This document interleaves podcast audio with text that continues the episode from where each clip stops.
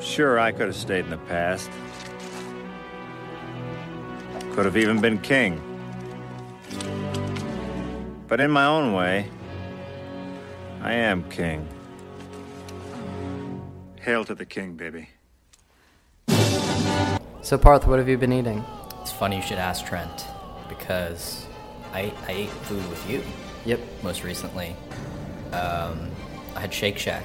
I had a sandwich from there, and you you also had a same. I mean, I don't want to speak on your behalf, but Yeah, Parth, thanks for asking. Um, nice to see you. Great to be here. Yeah. Um, I also had a Shake Shack burger, and they horribly messed up my order. And then we spoke about if we have ever felt inclined to um, write a, a restaurant a positive or negative review. And I said that I would never feel passionate enough to write it good or bad. Um, and then you reminded me that we have an entire platform based around, you know, kind of arbitrarily rating pieces of art. yeah, both positive and negative. Granted, the lowest rating we've given on the show was like a six, so I don't even. I, I would imagine I think I, I gave I've given a two. I think before maybe it was a four. to what to lock down. Um, yeah, but a great guess for that one though. Parth and I are in tuxes right now, or should we well, say that one of us is in a tux. Right Parth now. was in a tux, and then he was too I still am in a tux, I to just don't have my bow tie. his bow tie.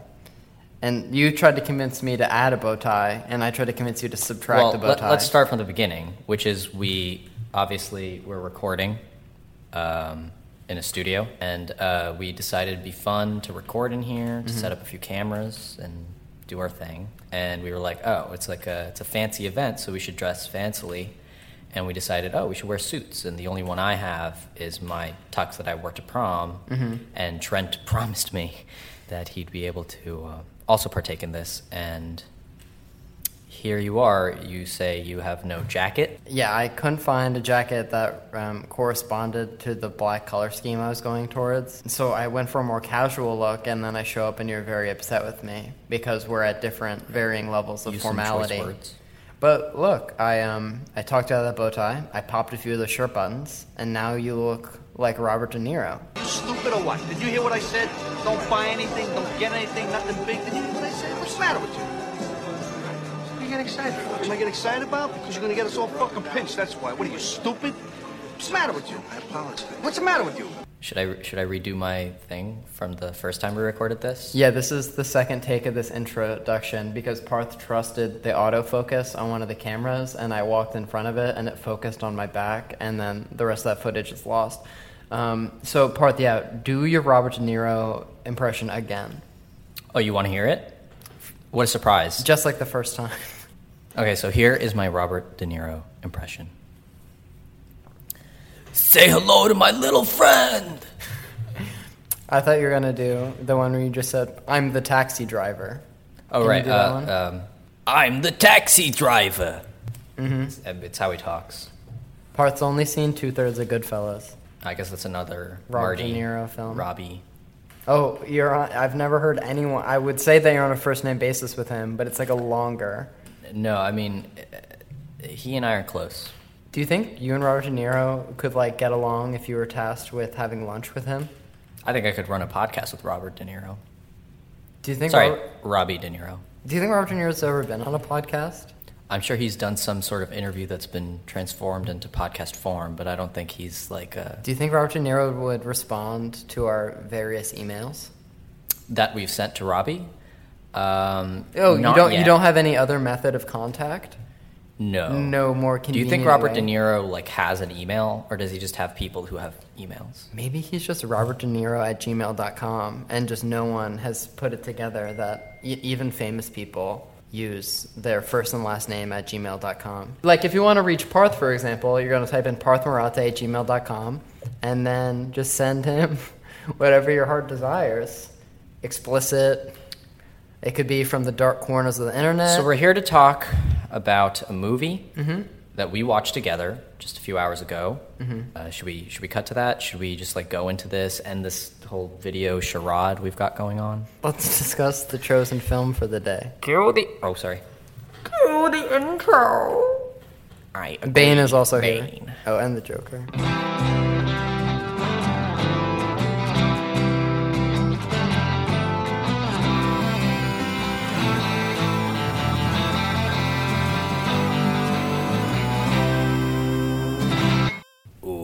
Welcome back to Craft Services, Our show, where we talk about the movies. This is our podcast. Thanks for coming. each week we talk about a film and hopefully have a crew member of that film to talk with us about their experience working on the picture. Last week we talked with The second unit director, Doug Lefler. Wait, was he delightful? I forget. he was Epic. Was it our 50th episode spectacular or not? Was that just a rumor? no that, that was that was true so far as I can tell. But yeah, he worked on our film for today, um, Army of Darkness. Yeah. Which we'll be discussing, analyzing, critiquing, We do all these things. criticizing. We're going to get into the nitty gritty. We're going to have surface level takes. And one of us might just shed a tear. One of us, If yeah. one of us were going to get emotional about this film, I think it'd be you. Pro- pro- probably, yeah. I'm, I'm, I'm, I'd say I'm the bigger fan. Well, yeah, I mean, there can be a new segment on the show being like, because then, you know, if the film were like Muppets Treasure Island, uh, then I think that. Which you, which you talked about while watching this. You said the movie had the same font as Muppets Treasure Island. Yes. Well, it was the font to the opening credits. Yes, yeah. N- not the title, but yeah. So I watched this film for the first time with Parth like three hours ago. He said he would bring his Blu-ray.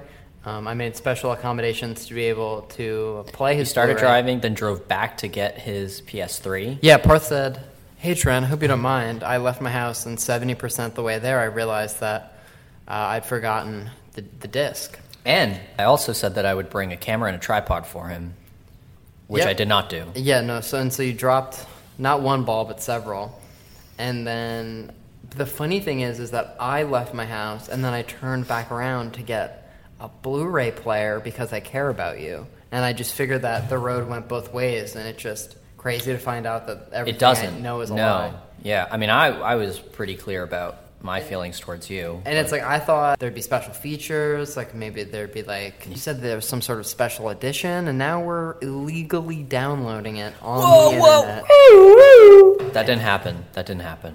Anyways, All right, that was a false alarm. Trent, should we get into the synopsis of this movie? Let's do it. So, okay, you want me to say it or you? Okay. Uh, sardonic.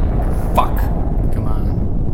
Come clean it up. Be professional. A sardonic hardware store clerk is accidentally transported to 1300 AD, where he must retrieve the Necronomicon and battle an army of the dead so he can return home. It's funny that even after the first two movies, where he has nothing to do with a hardware store, that the opening line in describing Ash's Yeah. character is as a store clerk, when they have to like rewrite everything about the past to put him To accommodate that fact. Much like Back to the Future, setting up Back to the Future 2, it like already goes into the beginning of Army of Darkness and Evil Dead 2, and then it has to like reshoot some stuff like in the overlap, like you described. Yes. Yeah. I mean, the, the reasoning behind it, which is the same reason that, like, Evil Dead 2 is basically a remake of Evil Dead 1, it's just because they didn't have the rights to the footage. So that's why, like, Linda is a different actress every time. Who owns the footage? The studio that gives them the money. Well, there's there's different studios, and some of them no longer exist and stuff. I think so. Like, it's a little bit of a battle. Like when the new Ash vs. the Evil Dead show came out, they didn't they didn't have the rights to Army of Darkness, so they couldn't reference anything that happened in that movie. Lady, I'm afraid I'm going to have to ask you to leave the store. Who the hell are you? Name's Ash. Housewares. I'm not really a big knights guy or a big fantasy guy, so those elements of this movie. But compared to the horror elements of the first two films, this one tries to be. We started it, and Parth said, "This is kind of a more of a comedy," and I said, "Will I laugh?" And he said, "I don't know." All right. Well, let, let's start out with some cold hard facts. Here's here's the biggest fact of all. This movie cost ninety million dollars to produce, and it made a box office of 291.5 million. That is incorrect. That's what it says in the document. I know. I, pu- I put the wrong information in the document. God damn it. So the budget is $11 million and the box office is $21.5 million. What's the runtime again? 82 minutes, I think. And that's before or after. Is that the original length? Yeah, that's that's the uh, U.S. cut that came out. I think the uh, international one is a little bit more like 136, like one hour thirty six minutes. Something like that. And so is it like full scenes that had been cut, or is No, it? I think like- I think it's like minor like effect shots and things like that. Because I also think for the U.S. cut, they were trying to get it down to a PG thirteen, which they never did, but the cuts stayed. I think. But the first two are both rated R, yes. Yeah, but I guess I mean this one is. Is I it only for violence? Uh, yeah, I think it's for violence and for I mean there's nudity, Yeah. but uh, they were more lax about that back then. But I guess this is still '92, so it's not so early. I feel like it's not because being that it's fantasy and it's like skeletons and stuff. I, I feel like if one were so inclined, they could get it down to a PG-13 rating. It seems kind of. Most of the violence that occurs in the movie is there's not much like blood. I said during the first half of the film that this the touch and feels of a children's movie. Just, um, I mean, that's before most of the action set pieces, um, but it just it felt very Dr. Seussy. That's right. Shop smart. Shop S-smart. So this one's a little bit of a long one, but um, so Sam Raimi drew from a variety of sources, including literature with a Connecticut Yankee in King Arthur's Court and Jonathan Swift's Gulliver Travels, and films like The Seventh Voyage of Sinbad, Jason and the Argonauts, The Three Stooges, and Conan the Barbarian. It was originally titled Evil Dead 3 Army of Darkness. The studio made them drop the Evil Dead part. He co wrote it with Ivan Raimi throughout the pre production and production of Darkman, the film they made prior to this. The initial budget was for 8 million, but in pre-production it was increased to 12 million, with Universal paying half of that uh, because they were impressed with Darkman. It was filmed in Bronson Canyon and Vasquez Rocks Natural Area Park, with the interior shots being filmed on an Introvision stage in Hollywood. Raimi's use of the Introvision process was a tribute to the stop-motion animation work of Ray Harryhausen, who you can hear a little bit about in our interview with Doug Lefler. Introvision used front projected images with live actors instead of traditional rear projection, uh, because that's what Ray Harryhausen had. They blended components with more realistic looking results. Raimi used a 60 full Scotchlite front projection screen, miniature, and background plates. The shooting began in mid 1991 and lasted for about 100 days. Most of the film took place at night. And the filmmakers shot most of the film during the summer when the days were longest and the nights were shortest. It would take them about an hour and a half to light the area, which meant the filmmakers had only about six hours left to shoot a scene. Money problems forced the cinematographer Bill Pope to shoot for only certain hours, Monday through Friday, meaning that he could not be paid a standard fee. There are certain scenes, like with Evil Ash walking along the graveyard with his skeleton minions, where they blended stop motion animation and live action skeleton puppets that were mechanically rigged with prosthetics and visual effects. The original ending had Ash oversleep from poison, where he wakes up to a more futuristic post apocalyptic wasteland.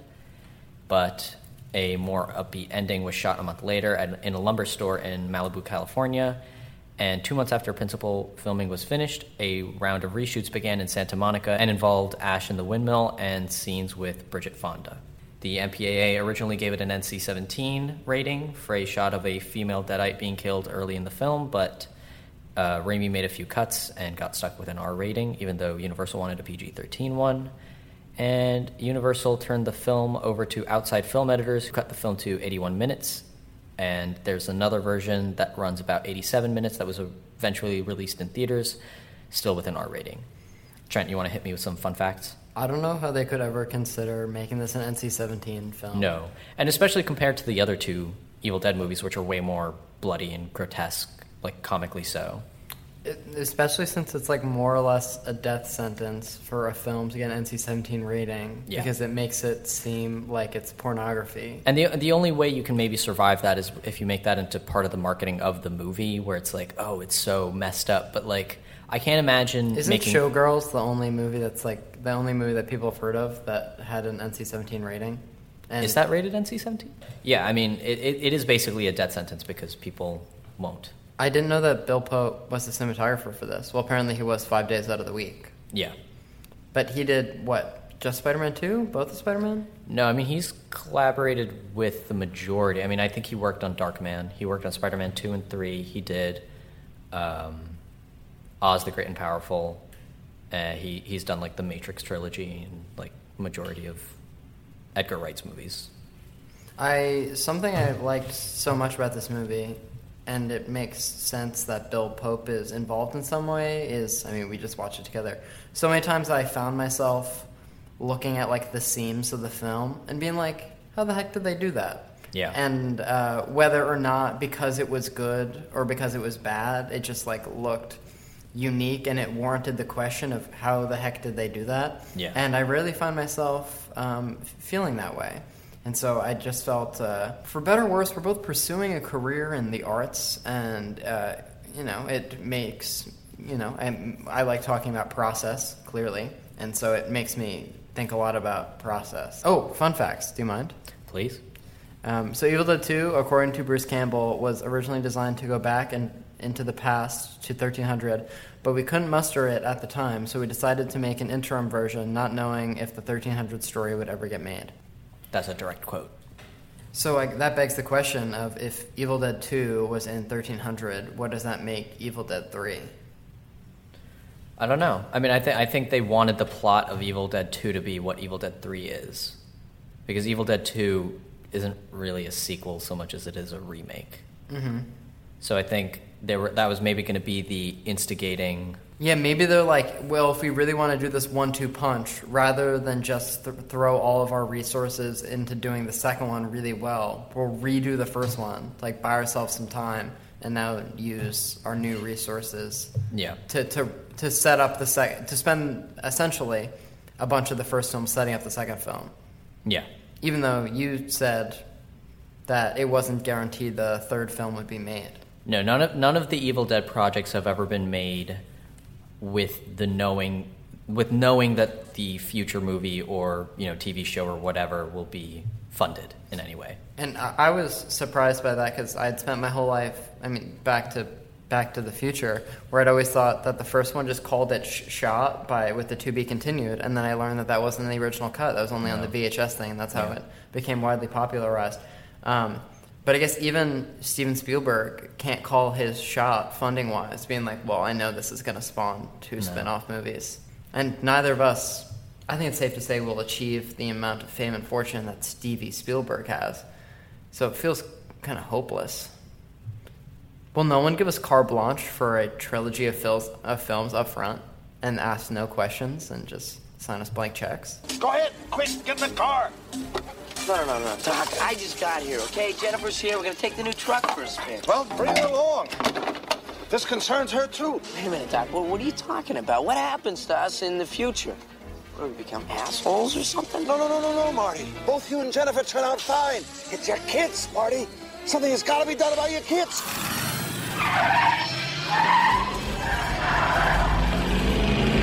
Trent, are there any more fun facts? You're making it seem like it's hard to succeed as a commercial director, but yeah, there are there are fun facts. Uh, Raimi originally wanted the title of the film to be The Medieval Dead. Studio refused. I like Army of Darkness better. It sounds So do I, but I don't know why Army of Dead, our, our, our Army of Darkness is so much better than Medieval Dead from a studio perspective, I if if you're the studio, you think you would want it to be Evil Dead Three, which they shot something. down. Yeah, I right? know, and that which, doesn't like, make, I don't, I don't get that. because naming wise, it going Evil Dead One, Evil Dead Two, no mention of Evil Dead, Army of Darkness. It makes it seem like it's something else entirely. Yeah. Um, Raimi needed three million dollars to finish the film, but Universal delayed its release due to a dispute with D, uh, Dino De Laurentiis. Yeah, Dino De Laurentiis.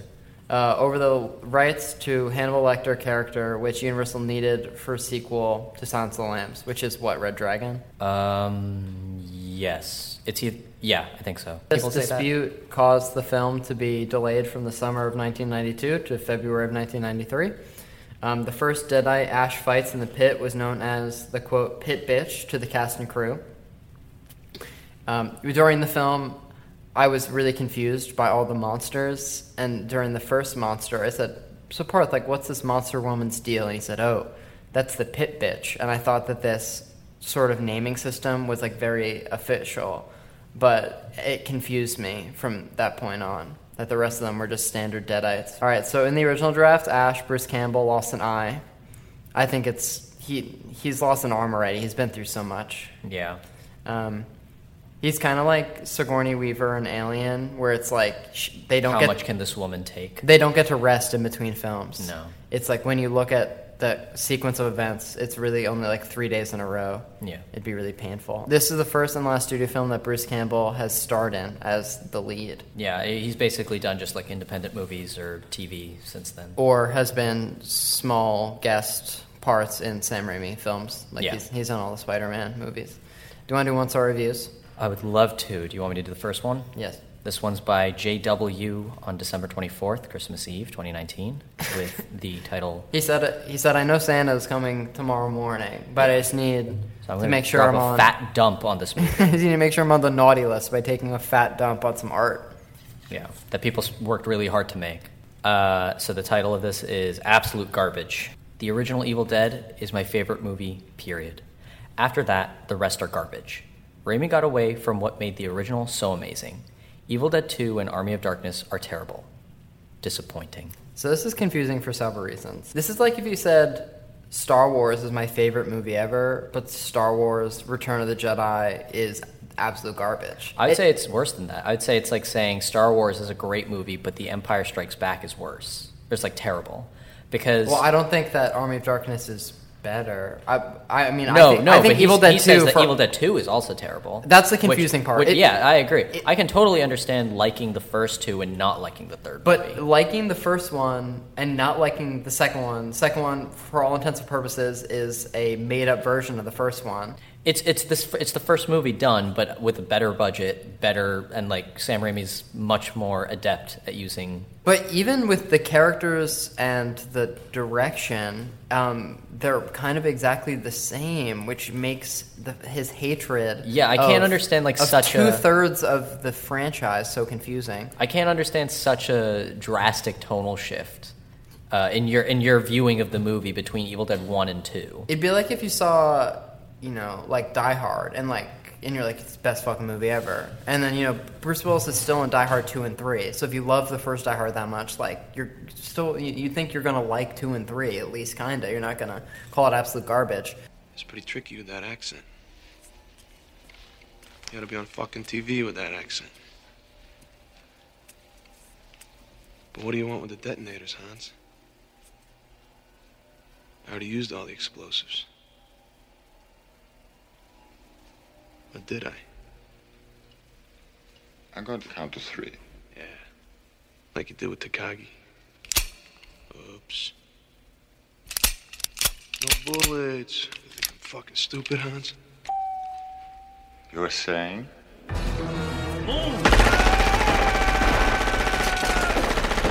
Um, it's titled "Paid Wouldn't Let Me Watch It," and it says, "Paid for this movie and it wouldn't let me watch it." Guess I'm done renting movies on Amazon. And how is paid spelt?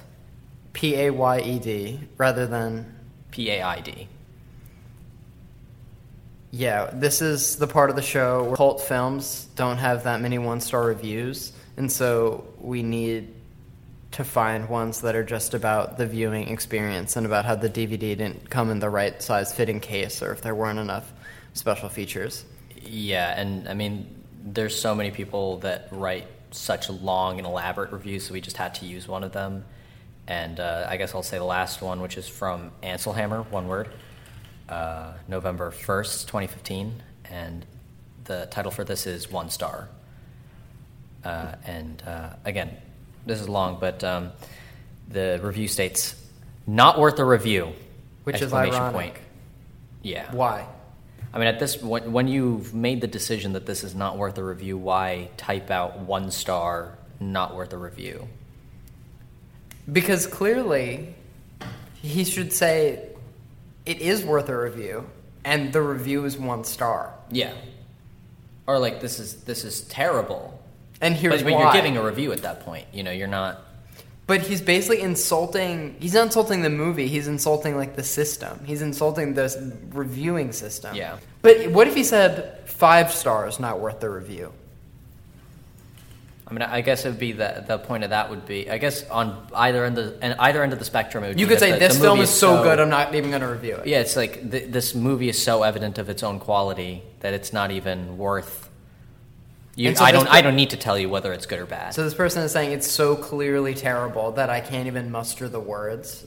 But apparently they did. I mean, they, they, they said one star and not See, like the review. what would really make their give their point across is if they just hit the one star button and then didn't And left it? and then left it blank. Well, Trent, that would make sense, and we wouldn't want that. Speaking of actual reviews, um, I guess to try to be professional or you know whatever, I pulled this quote from Roger Ebert. Um, this was the first review I've ever read by him, and I was pleasantly surprised by his conciseness.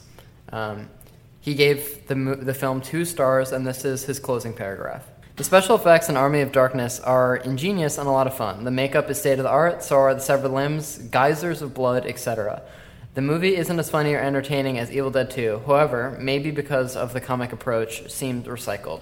Then again, the movie seems aimed at an audience of 14 year olds who would have been 8 when Evil Dead 2 came out, so maybe this will all seem breathtakingly original. You said you've read many a Ebert review? Yeah.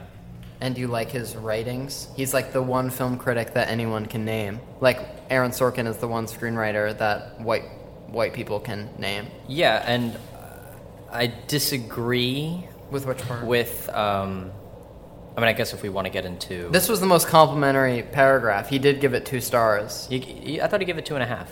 Nope. Ooh, ouch! It's like a fifty percent for him. Uh, yeah, no, I, I kind of don't agree.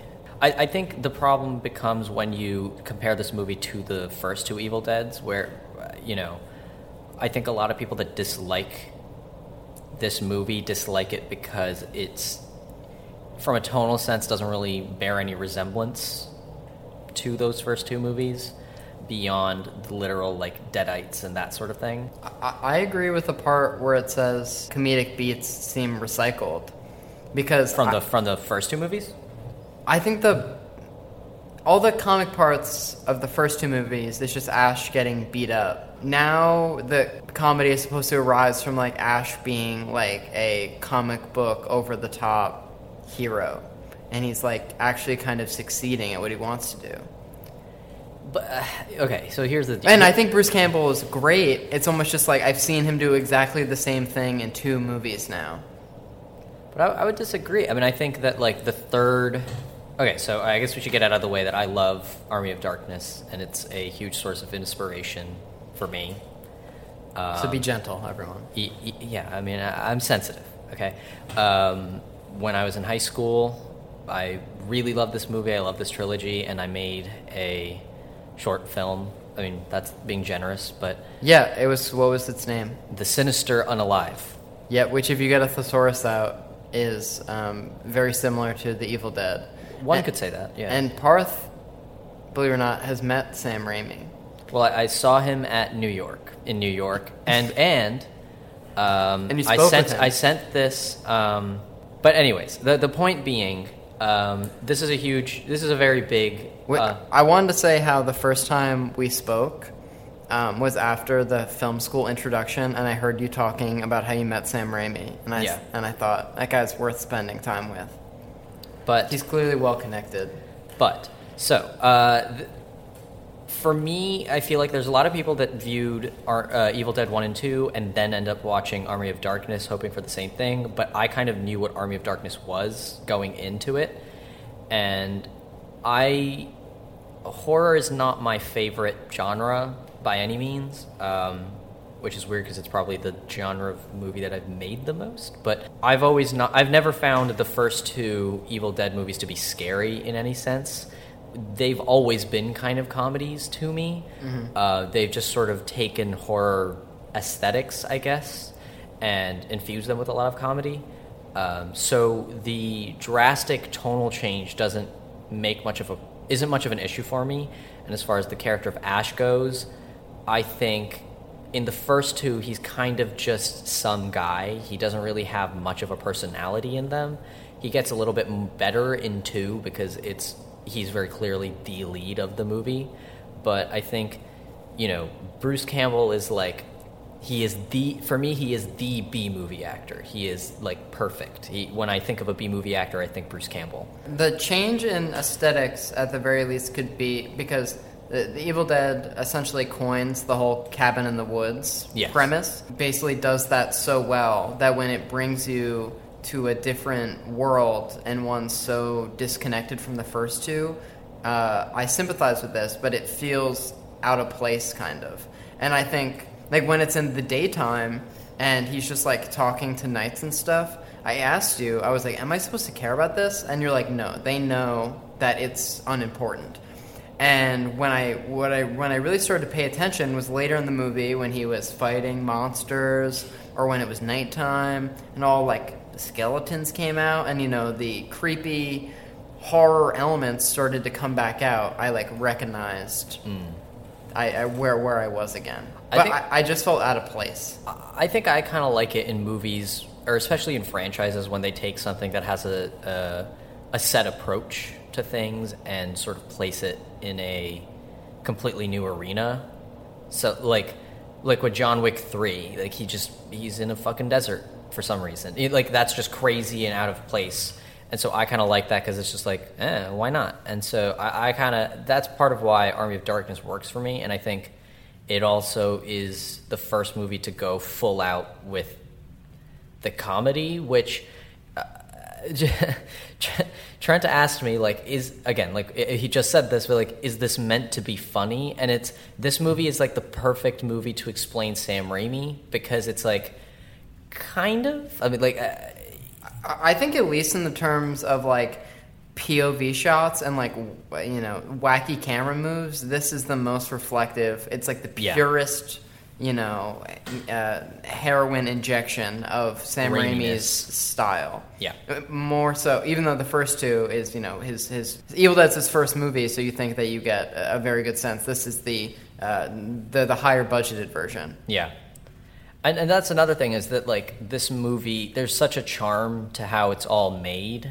Um, That uh, th- my first thought was it has enough money to the point where it looks it looks bad, but it looks like the best version of bad. exactly. Yes. And it looks like dirty, but and like in a it, good it way. feels intentional is the thing. It, Yeah. it doesn't feel like he doesn't know what it looks like. It feels like he, he is very aware of the quality level of what he's making, but it's also uh, like J.K. Simmons in the commentary track for Spider-Man One says that Sam Raimi is is a really directs like a really intelligent nine year old, Mhm. uh, which by the way stole that quote from. Uh, Adam Volerich and Dom Nero's podcast "I Have the Duck" episode on Spider-Man. yeah, way to way to set your sources. Yeah. Um, friend friends of the show. Yeah. Uh, listen to their, their their it's a lot like ours, but a little bit better. I the duck. bit. Enjoy. Um, stay here, by the way. Stay here. Go, yeah. go to their show. Don't go right ours. away. Yeah, we need the listeners, please. All right, but do you want to take a minute to talk about the two different endings? Yeah, sure. Let's just, let's just clear let's just clear that up for the for the kids at home. So what what's the one that we watched today? So we watched the U.S. cut, which is uh, which has the ending where Ash goes back in time, and the, you find out the whole story is being told to an S-Mart employee, and then you find out that he didn't say Klaatu Barada Nikto properly, and so he brought back a deadite, and he kills the deadite and kills the but kills the deadite, kisses the girl, saves the day, and says "Hail to the king, baby." which is like and and the original and that's a that's a reshot ending because the original ending was that he And so the studio didn't like the first version, which And- was that he was supposed to to get back to the to his present time. He was supposed to take a potion that would make him sleep and he accidentally takes too much sleeps too much wakes up too late and wakes up to a apocalyptic future. Yeah, and um, it's very similar to the end of the original Planet of the Apes. If you Yes. if you've ever seen that film, um, and and I mean we I showed the US cut but then Trent wanted to see the the reshot and you say you much prefer the, the S- the. S Smart version. yes As do I. I think it paid off a lot better. Manufactured products.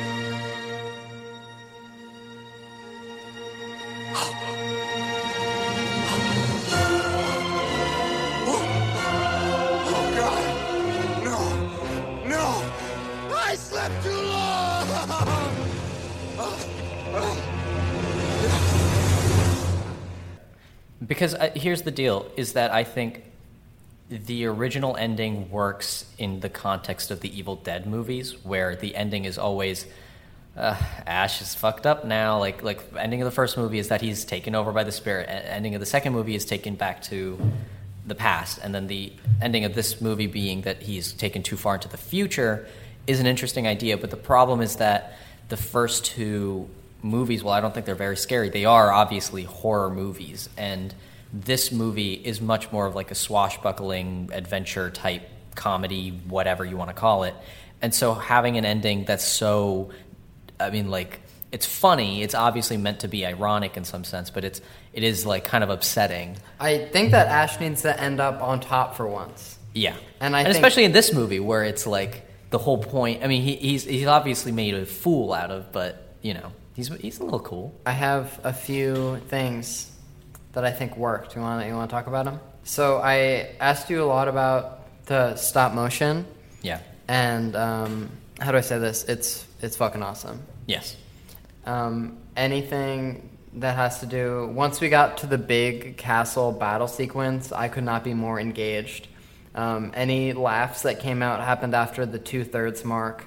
Um, once we were just blowing stuff up and having a great time. Next, I wrote runtime because this movie does not overstay its welcome. No. Um, it knows where it's stupid. It knows where you're allowed to not pay attention, um, and it knows that if you can be out of there in less than 90 minutes, and then everyone's home for dinner, then great. Again, I mean, like this. I mean, we, we were going to save this for later, but do you want to just get into our rankings of the movies, anyways? Because this is my favorite of the trilogy, and I don't know if it's because uh, I don't care so much for horror, and so this one being the one that's a little bit further from that is nice for me. But um, I think it's because this is the one where I feel like they're finally given a, a solid budget and uh, are able to sort of take things to the most extreme they possibly can. And I think that that third act is like it's filled with the most amazing Raimiisms and you know so much style and it's it's all of the you know this movie it maybe doesn't literally look as good as some modern Marvel movie or you know something that comes out today, but because of there's so much care involved in those special effects and visual effects in this movie with like the the stop motion and the rear projection and the you know prosthetics and makeup animatronics they are all creating something that you know something you can tell when things are fake you, like, there were like trent was you know commenting on how there's various times where skeletons are being thrown at ash and he's kind of just throwing them along and you can clearly tell that they are still Mhm. but you hear these voices these human voices coming from them I was incredibly humored by all of the skeletons getting utterly destroyed, and they would release human screams. And That's a sound, by the way. Yeah, it, it was so, it was just so funny that they were personified in their final moments. But you know, even in Spider-Man, you know, years later, also Sam Raimi on a much higher budget. There's the famous shot of Mary Jane holding a perfectly still Spider-Man dummy. So Yeah. it's still happening. I'm sure. I'm sure films now are are using you know plastic skeletons. Sure. But I, but just- as soon as I said that, you said, but it, it was intentional, and they know that it's dumb, and it, they get away with it because they put so much energy into some of the other skeletons, and thus it's running the full spectrum, and thus they're capable of making them all good, but they're choosing not to. And and this is what I think sep- separates this movie from something like Sharknado or something where that's a movie where it's it knows it's bad, but Mhm. that's what's funny about it. But it, it feels very cynical. It feels very, you know, fuck you guys. We're gonna make a terrible movie, and you're gonna fucking like it. Mhm.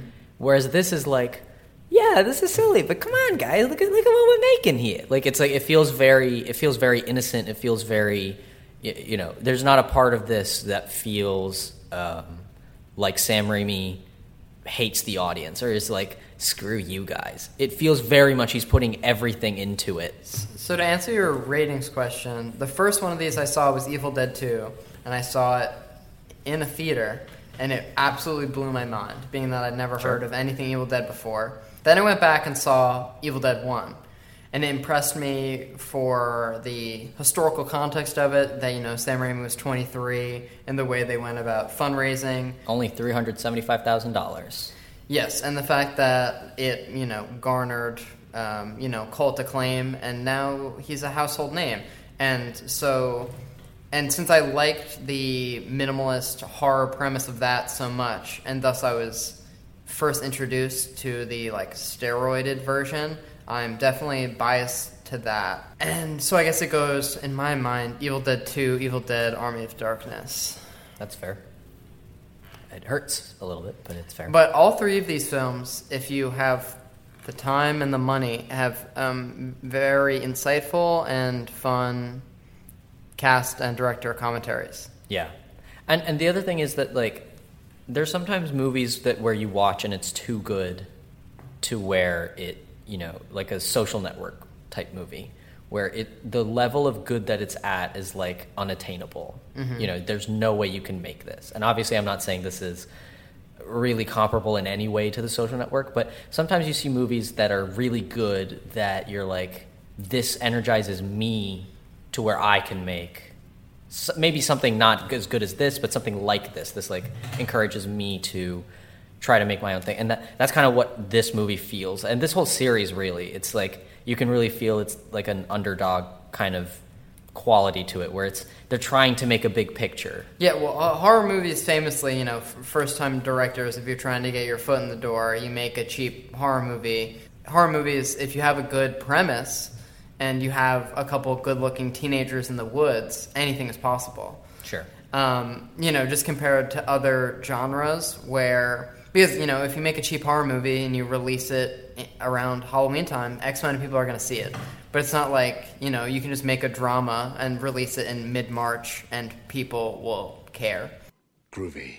So, as much as this hurts my heart to have to talk about this, Trent, what didn't you like about this movie? What didn't work? The first thing I have on my list, um, I know that the Evil Dead films. I, I joked at the end of the movie and I said, "Oh, the female rom- romantic interest like actually survived." Yeah. But still, all the same, Ash gives her one last passionate kiss and then rides off. Uh, I don't think this film is actually trying to like pursue a romantic subplot, but if it knows that it's not important and that like, then like why do it at all?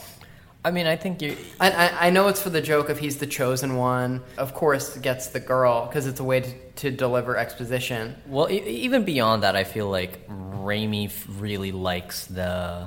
Um, like, I don't think he's shooting the, those romantic scenes and thinking. No, "Ah, and, and and is expecting chemistry. No, I, I disagree. I, I think of it the other way. I don't think he's shooting those romantic scenes and thinking this is the stuff that people will be able to like check their phone on. I mean, obviously not back in 1992, but Mm. but like I think because if you look at the movies that Raimi makes, he likes to make really classic, almost fairy tale type movies, and I think that having the romantic or you know love story element of it, I think for him where he's like, okay, I'm making a- an action adventure movie. It needs a romantic subplot because that's part of the movie. I mean, he, he does that with Spider-Man. You know, even before that's necessarily part of. You know, it's been done before, but like he really invents that. In Spider-Man, he reinvents the genre in that way, and I think this is like a his an earlier attempt at doing that, and uh, you, you get a lot of good lines from Bruce Yes. Campbell because of that subplot, and I think that is, and, and I think he really loves working Because this whole actors. film is a lot. It, it's an awesome sounding line delivery system. Yes, and and and, and it's like I think he he. I can understand maybe being like, eh, but I don't really care about that. But it's like that's part of the charm to me. This next one says I kind of spoke on this earlier, um, but the first two thirds move kind of slow. Maybe the first half. Okay, here's what I think. I love everything all the way up until he gets out of the um, the pit. Mhm. One, and then he goes like, "Oh, this is my boomstick." Everything up until the point where he goes into the forest. I love that. Mhm. And everything once they are defending the castle, I love that. And the middle portion I like, but there's a lot of slapstick humor that is like Three Stooges level. Yeah. That again, it's it's weird because it's like, yeah, I don't really find it funny, but like the fact that it's even in there is just like kind of ridiculous, and that like I like that, so I wouldn't take it out, but I can. It definitely does slow the movie a little bit down. Yeah, uh, I asked Parth. I was like, Parth, when you watch this, do you like laugh out loud? And he's like, No, but it's more. It's like clever-ish. Yeah. It's it's like smart stupid. Yeah. Or stupid smart. Uh, however you want to call it. It's it's so stupid intentionally that you're that thus us you know our, articulate uh, whomever scholars Yeah. are you know laughing at at how, how they sabotage themselves to essentially make a dumb movie when when behind the scenes these are all very smart people. It's a good exa- It's a really good textbook example of what I really, I really admire in movies where it's making a not smart movie very smartly. You know, it's it's smartly made, but they have not made a smart movie. It's like Die Hard is not a particularly clever movie, but it's cleverly made. It's very artfully executed, and that's kind of how I feel about this. It's it's very obviously stupid, but it isn't something where it's like you can feel the effort and the love for everything happening on screen I mean, to a fault, maybe, but you can feel it, and it's not, like a Sharknado cynical kind of we can shoot shitty stuff and it won't matter because that was the point anyways. It doesn't feel like that, you know. Do you have any uh, anything anything you think didn't work that you want to work out of your system? I mean, I really, I think it's really just that middle portion. I think there's some um, slapstick stuff that doesn't really work. But again, the fact that it doesn't work kind of works for me because it's like this is really stupid. Like the fact that this was given him, they they gave a man eleven million dollars and he made this. Yeah. There's something so wonderfully like it's literally like if you gave a kid uh, you know, like like if you gave a kid eleven million dollars, you'd be like, yeah, I'd probably make something stupid like that. But it, there's something so innocent about it that I can't. There's nothing I would really ch- want to change. And it's also, if this movie were like two hours long, and everything everything about it just sort of expatiated, then I think it would be more of a problem. But because it's only 82 minutes, I- can't really get bothered by any of it too much because the majority of like there's two thirds of the movie that I like that sandwich a third of the movie that I kind like I'm like okay with. Parth, would you like to enter the ratings gauntlet? Sure. All right, so cue the uh, nuclear holocaust sound effect. Um, all right, Go. All right, so now um, seems like the apocalypse is among us. Let's enter the ratings gauntlet. Trent. Would you recommend this movie? I would recommend this movie only in the way that I would recommend someone check out the Evil Dead trilogy because even though at the beginning they have the whole uh, recapping the last two films thing, so for all intents and purposes, one could watch Army of Darkness and have a general idea of what was going on. But I think um, a safer way to go about this would be to watch Evil Dead, and then if you like that one, to watch Evil Dead 2, and then if you like everything preceding, and then watch Army of Darkness. Um, but don't just jump right into Army of Darkness.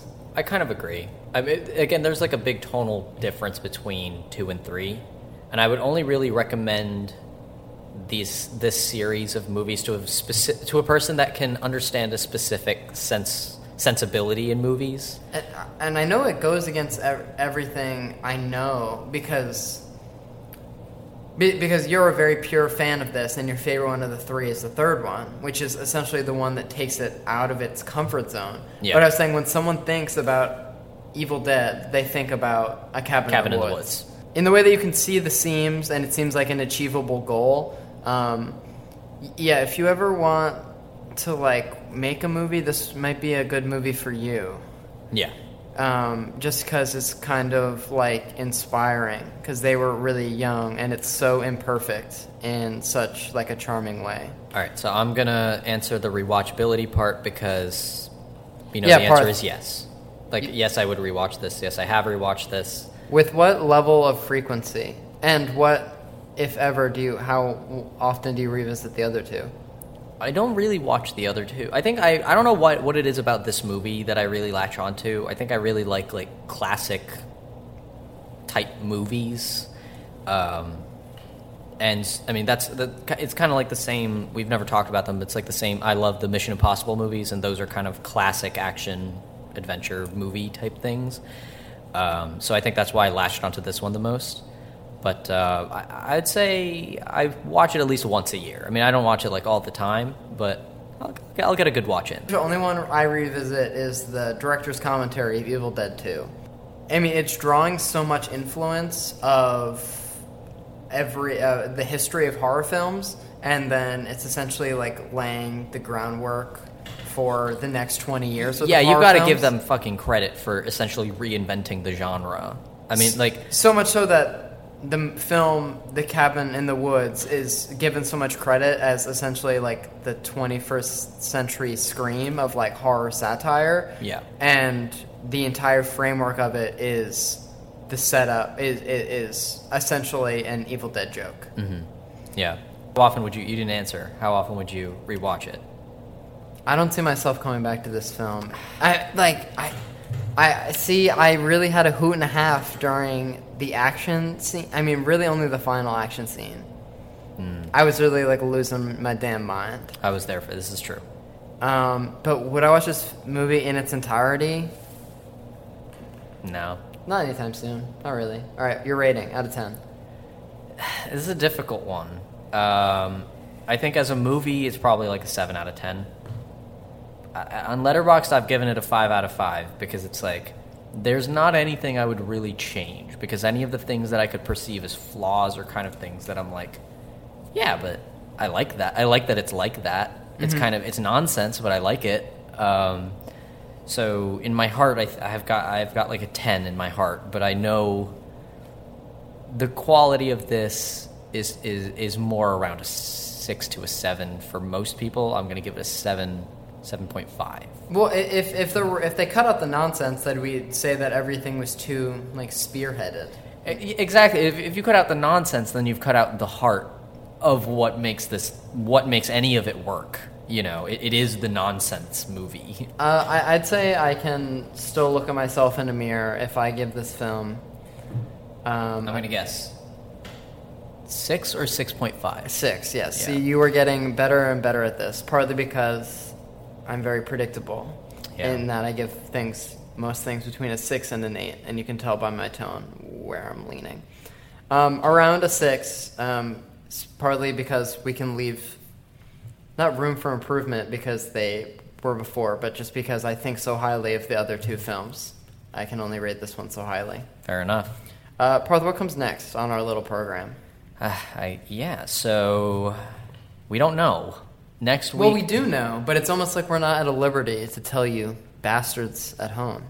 All right. So next week, we think we're going to be offering you guys up a fun little episode uh, of what we don't know yet, but we wanted to give ourselves a little break from just the constant interviewing, review, interview, review, Yeah. interview, review, yeah. So- Inter. Do you get it yet? Or? Yeah, that it's been that cycle for 50 episodes now. So we, we were originally going to do this in person discussion to be that fun little fun little episode, but then Trent and I were like, "Damn, this episode's got to come out this Sunday." Yeah, and then scheduling, you know, life gets in the way. Yeah. Parth was kind of adamant about doing our fun episode in person in Texas. And then I said, I'm not going to bring a tux. I said, podcasting is all about logistics. It's nothing. We need to make a lot of money fast. And that's Yeah. why you start a podcast. That yeah, I mean we are rolling in the deep with this. Um, By the way, I mean, we already have plenty of sponsors, but if you own a large business, contact Parth or a small. I mean we'll take anything at this point. Um, this If we- you have any amount of capital and you're looking to squander it, I guess if you don't know what the word squander means and you think it has a positive connotation, uh, come squander some money with us. Yeah, yeah. But yeah, and so we, we're going to have some fun episode. We don't know what we have planned for you, but um, I assure you it will be amazeballs. That's the official term. Um, But then after that, just give like a after that, little te- because we're gonna we're, keep doing it. We're going to be releasing a slate, new slate. three new films. Yeah, and um, maybe I'll give you a taste of what's to come in uh, that first that first movie of the three. Uh, you know, maybe let's put it this way: I'm wearing a tux right now. maybe the main character would wear that too, and maybe he'd wear that while playing a game of poker. Uh huh. And maybe he would do it in a movie called Casino Royale. Oh wow, you really just turned those hints into a full blown announcement of us doing James Bond Casino Royale. It's the Yeah. first Daniel Craig movie. Yeah. But we're not going to spoil who we interviewed, right? No, we're not. We'll be releasing a slate soon enough for you guys. When the time is right. yeah, and it is not yet. Um, so let's address the elephant in the room. Yeah. What you guys, you little listeners, what you need to do Oh, oh, oh, that thing. We, we need to tell them. now immediately. This is an urgent message. It's a little public service announcement. If you guys need to go on to Apple Podcasts. You need to scroll all the way down. And click on the five star review, and then you're going to write us a glowing five star review. Am I wrong? And then, and then you're gonna go on our Instagram and you're gonna like all those fucking photos, and then you're gonna give a nice little comment and give us a follow. Then Yeah. you're gonna go and open another app. You're gonna go to Twitter.com. Or actually, maybe I, I guess you wouldn't go to Twitter. You'd open the Twitter app, and then you're going to search up Craft Serve Pod because that is the handle we we, a were able to take. Do we have a good Twitter following? Uh, We have, I think, 93 followers. compared to Instagram, where we have 420 followers. Ayo. Uh, Anyways, so no one follow us or unfollow us. Yeah, I mean, for no particular reason.